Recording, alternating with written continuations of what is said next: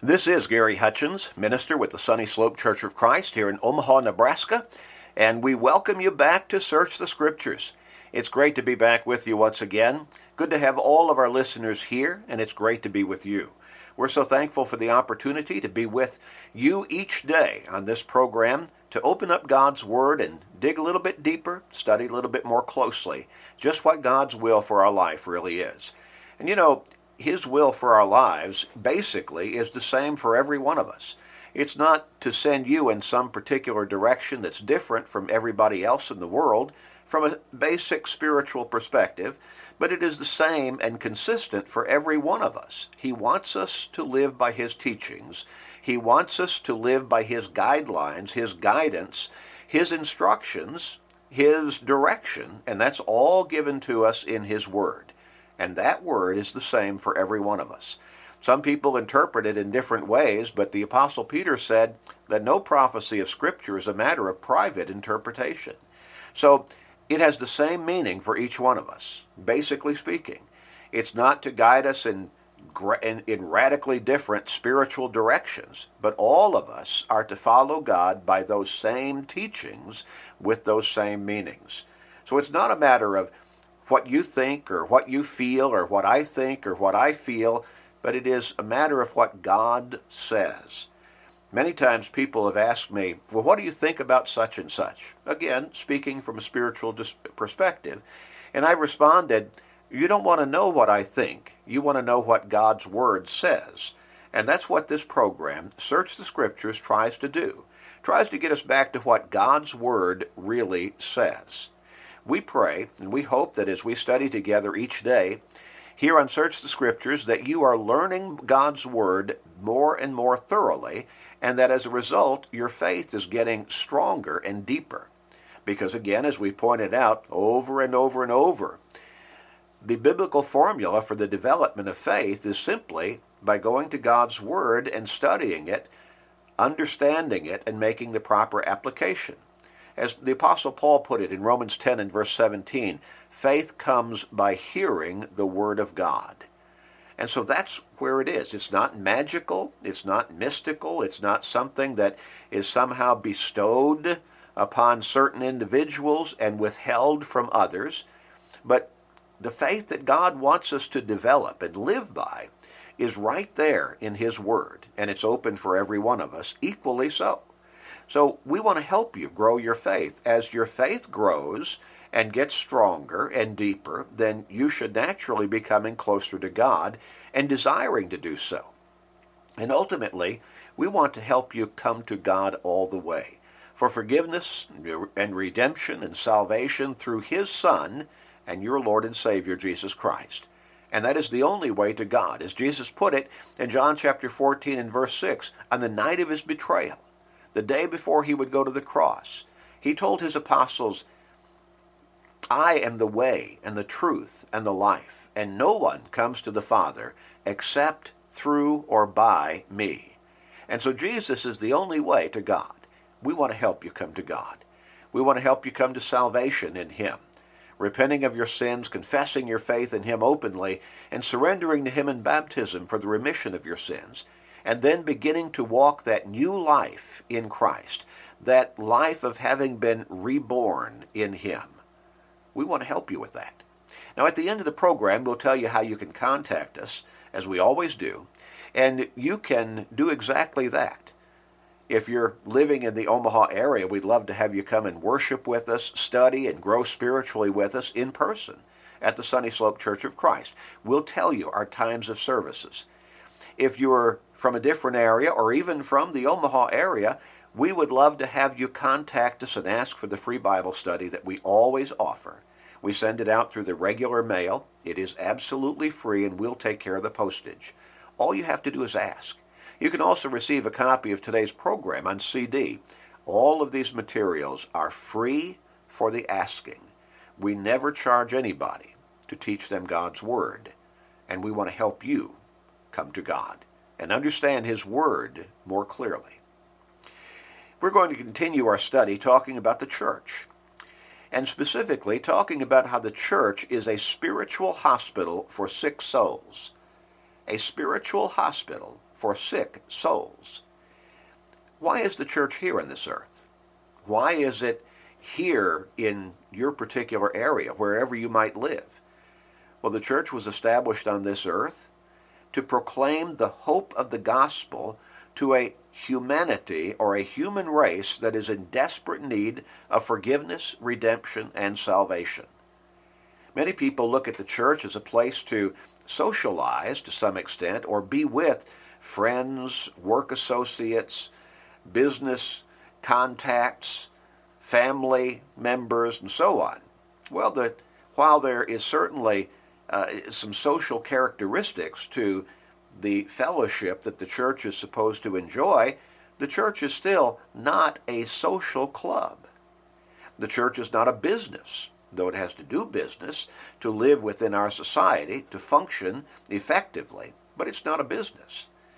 The church is here to glorify God, bottom line, but also as a home for the saved and a communicator of the message of salvation, the gospel of Jesus Christ, to a world again that is lost and dying in sin. Now, some people might say, well, you have no right to say that the world is lost and dying in sin. No, not by myself and by my own knowledge, but rather it is simply what Jesus said in Matthew chapter 7, verses 13 and 14. He said, The way to life is narrow and straight, and the way to condemnation is broad and wide. And he said, Most people are going down that broad and wide path. While he said that few will find the straight and narrow path to eternal life. Now, I believe it's straight and narrow because it is the way of truth. And truth is narrow. Truth is not open to all kinds of interpretations on an individual basis. Truth is truth. And when you change the truth, it ceases to be the truth. It's something else. It's a perversion. It's a twisted kind of statement or whatever, but it's no longer the truth. So the way of the way to eternal life is down the straight and narrow pathway of truth. In Christ, in Him, is where we come to forgiveness, salvation, and eternal life. In fact, in Ephesians chapter 3, I'm sorry, chapter 1 and verse 3, the Apostle Paul tells us that all spiritual blessings are available in Christ, and only in Christ. In 2 Corinthians chapter 5, verses 17 through 21, the Apostle Paul said, If anyone is in Christ, he is a new creation. He is reconciled to God through Jesus Christ, and we are made righteous in him. So you see, being in Christ is key. The gift of God is eternal life in Christ Jesus our Lord. Romans 6 and verse 23. Now, how do we come into Christ? In Romans chapter 6 and verse 3, the Apostle Paul tells us, Therefore we were buried with him through baptism into death, that just as Christ was raised from the dead by the glory of the Father, even so we also should walk in newness of life. And that's verse 4 of Romans chapter 6. In verse 3, he says, Do you not know that as many of us as were baptized into Christ Jesus were baptized into his death? And again, the same Apostle Paul, writing by guidance of the Holy Spirit, scripture inspired by God, in Galatians chapter 3 and verse 27 says, For as many of you as were baptized into Christ have put on Christ. Now, those are the only two verses in the entire New Testament that tell us how to come into Christ. And both of those tell us that it is through baptism. Baptism is the point that our sins are washed away by the blood that Jesus shed on the cross. As the Apostle Peter responded to the crowd on Pentecost in Acts chapter 2, when they said, What shall we do? in verse 37. In verse 38, he answered their question Repent and let every one of you be baptized in the name of Jesus Christ for the remission of sins, and you shall receive the gift of the Holy Spirit. In Christ, into Christ, we come into Him through baptism. And in him is, again, where we come to forgiveness, where we come to redemption, where we come to that reconciled relationship with God. In other words, brought back into that right relationship of God. In him is the gift of eternal life, as we've noted in these various passages of Scripture. Now, the church is the body of Christ. In Colossians chapter 3, uh, chapter 1, in verse 18, the apostle Paul identifies it exactly in that way.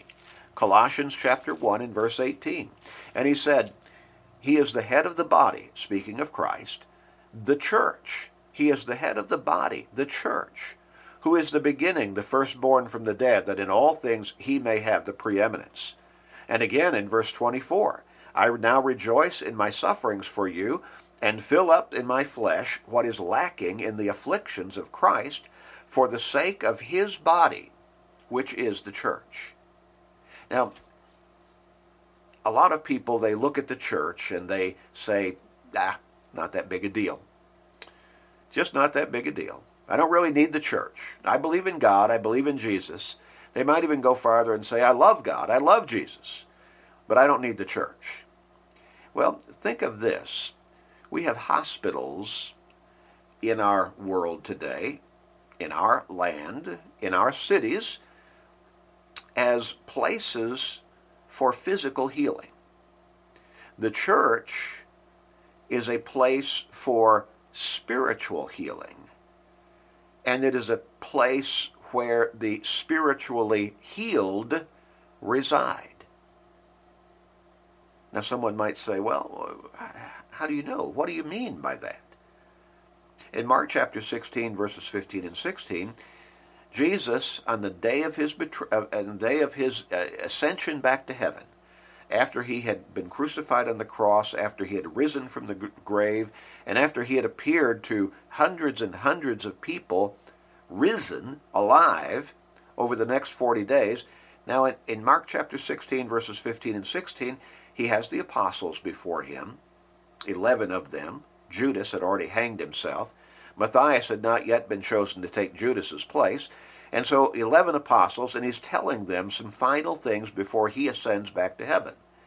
And in verses 15 and 16, he says, Go into all the world, preach the gospel to every creature. He who believes and is baptized shall be saved. He who does not believe shall be condemned.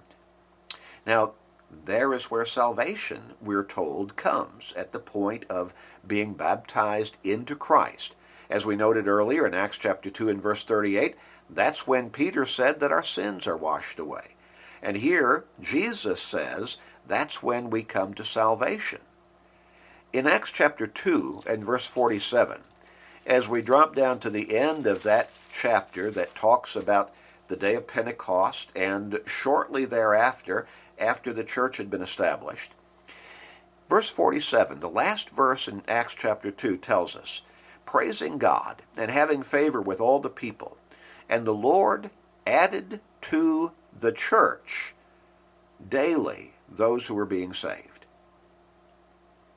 Now, let me read that last statement again for the sake of emphasis, and especially for those who think they don't need the church, or the church is not really that big a deal. It's inconsequential, so to speak, for many people.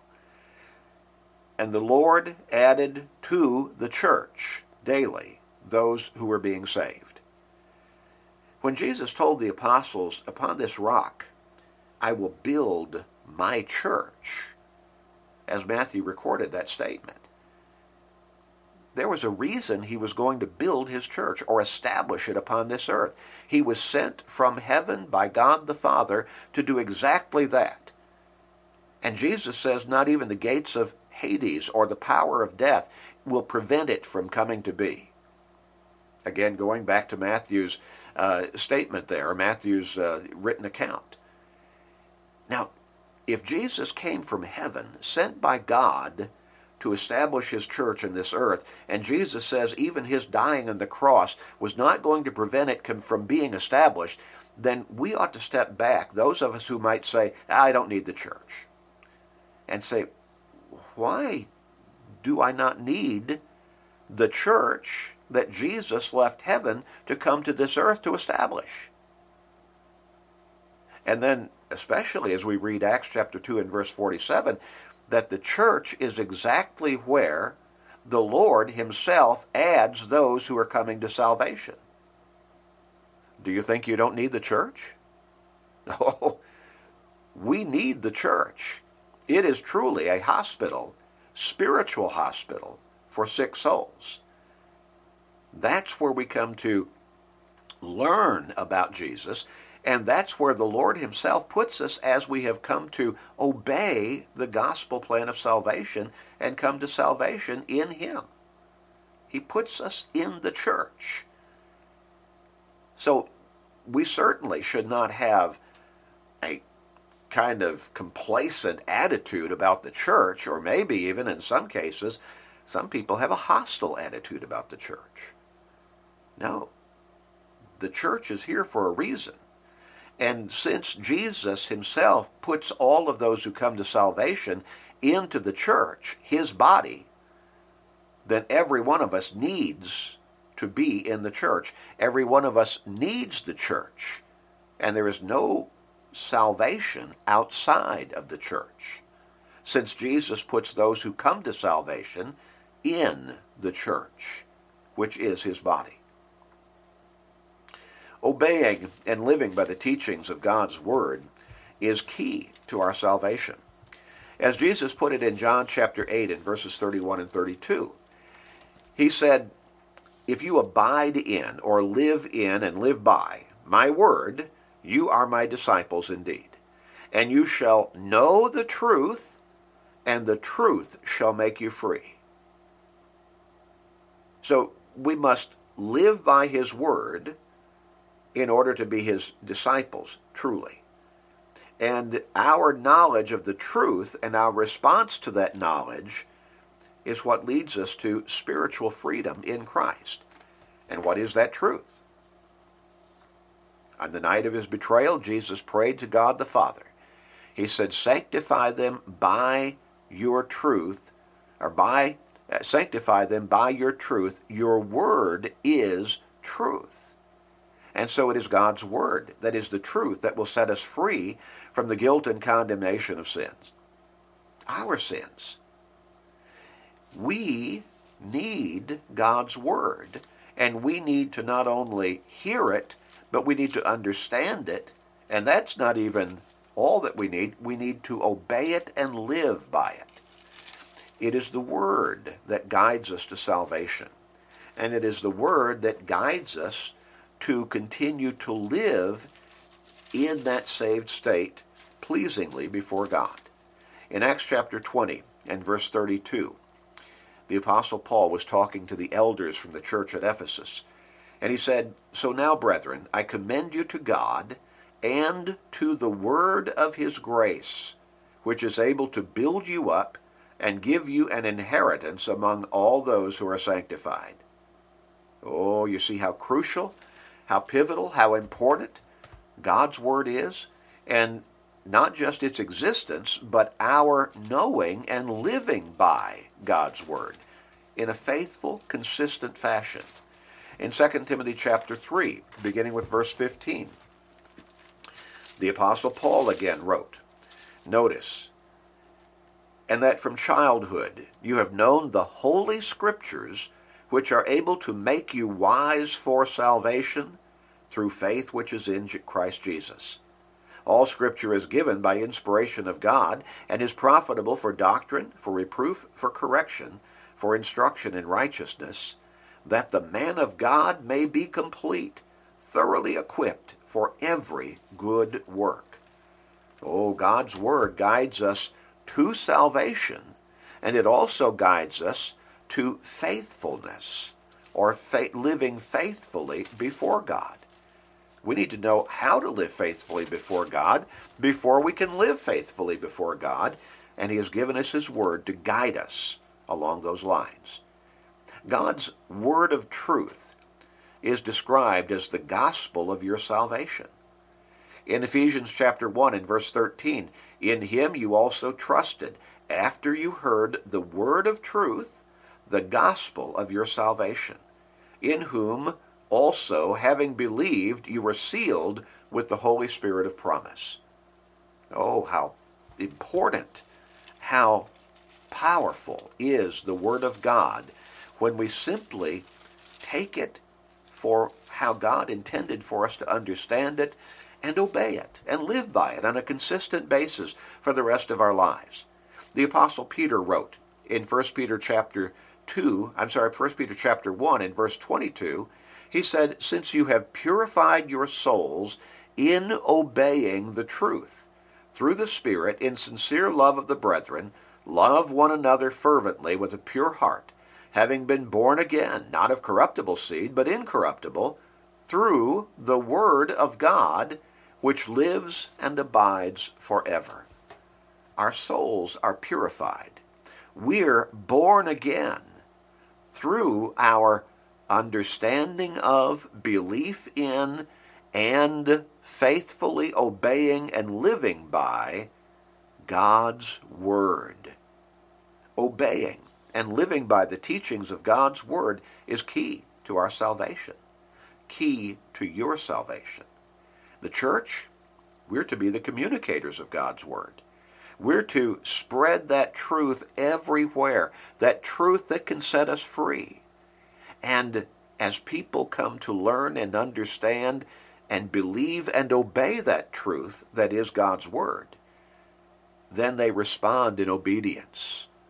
Remember that Paul said in Romans 1 and verse 16, I'm not ashamed of the gospel of Christ. Now we've already seen that that's the Word of God, the Word of truth that will set us free. Paul goes on and says, For it is the power of God unto salvation to everyone who believes, to the Jew first and also to the Greek.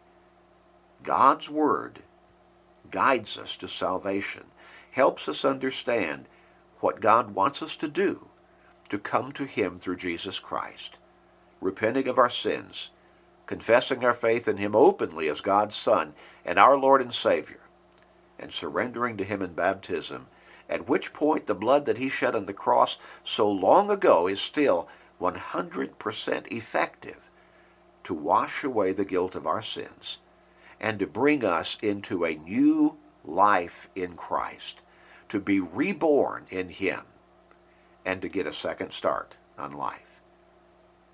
How blessed we are to have God's Word. How blessed we are that He sent His Son to establish the church on this earth. We hope that you will listen to how to contact us and do exactly that and ask for that free Bible study. We'll send it to you. We'll take care of the postage. All you have to do is ask. Ask for a copy of today's program and CD. Listen to it again. Look, for the, look at the scriptures for yourself. Share it with somebody else. We hope to hear from you right away.